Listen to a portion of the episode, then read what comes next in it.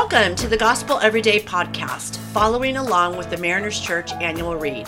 My name is Linda Vino, and I will be your host for today. Today's devotional, Life from the Dead, takes us through scripture found in Revelation 1, verses 17 through 18. Now, on September 22nd, Murray wrote, Spiritual life starts at the tree root that grows out of death and is born in a heart deprived of its own natural life. Now, this concept farmers know very well. A few months ago, my mom moved to a small farming community called Wauseon, located in northwest Ohio. Yes, she moved from Southern California, sunny, beautiful Southern California, to Northwest Ohio. Well, anyway, adjacent to her backyard is an 85 acre soybean field.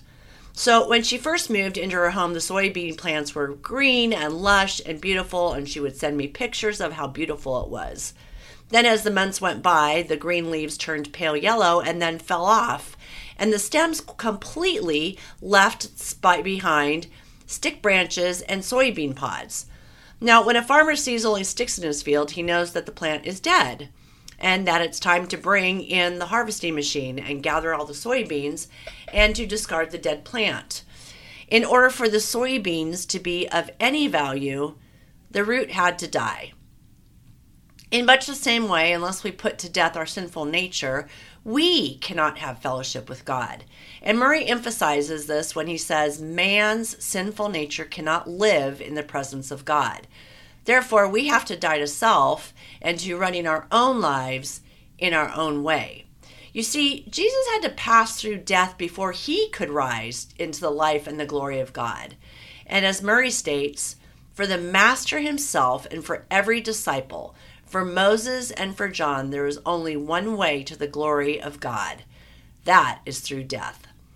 Now, the beautiful outcome of dying to self is the fact that we become alive in Christ. All that He is and all that He has now belongs to us. Through the power of the Holy Spirit, we can live lives in God's presence and enjoy fellowship with Him as we yield our wills to His will.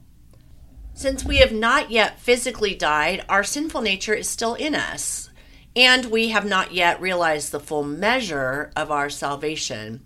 So, our old sinful nature is warring against our new nature for control.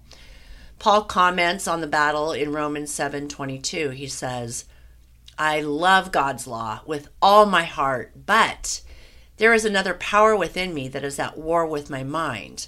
This power makes me a slave to the sin that is still within me. Oh, what a miserable person I am. Who will free me from this life that is dominated by sin and death?" Now, this battle of which Paul speaks reminds us of a game called Chicken. And I don't know if you know of this game, but in one example of the game, two cars position themselves at opposite ends of the street. And when both participants are ready, a flag comes down and the cars race towards each other. Yeah, crazy, I know.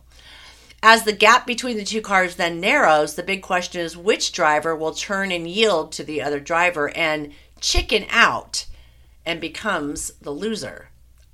It's a terrible game. I don't recommend it to anybody. However, when we as believers yield our lives to the will of God in the power of the Holy Spirit, we become victors. Paul ends the battle within himself with these words Thank God. The answer is Jesus Christ our Lord.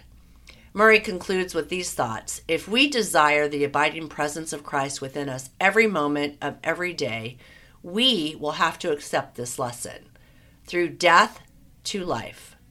Oh, but what a life! Great joy and abundant blessings are found in the presence of God. So then, let's chicken out and yield our lives to the God of our salvation. Let's pray. Thank you, Lord, for the abundance of your abiding presence within me. It is by your grace alone, for I have nothing to boast about.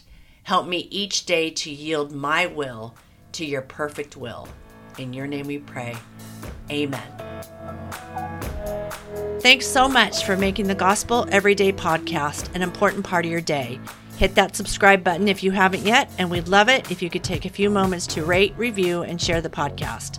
Tune in tomorrow for brand new content. If you'd like more information about Mariners Church, download the Mariners app at your favorite app store or visit marinerschurch.org.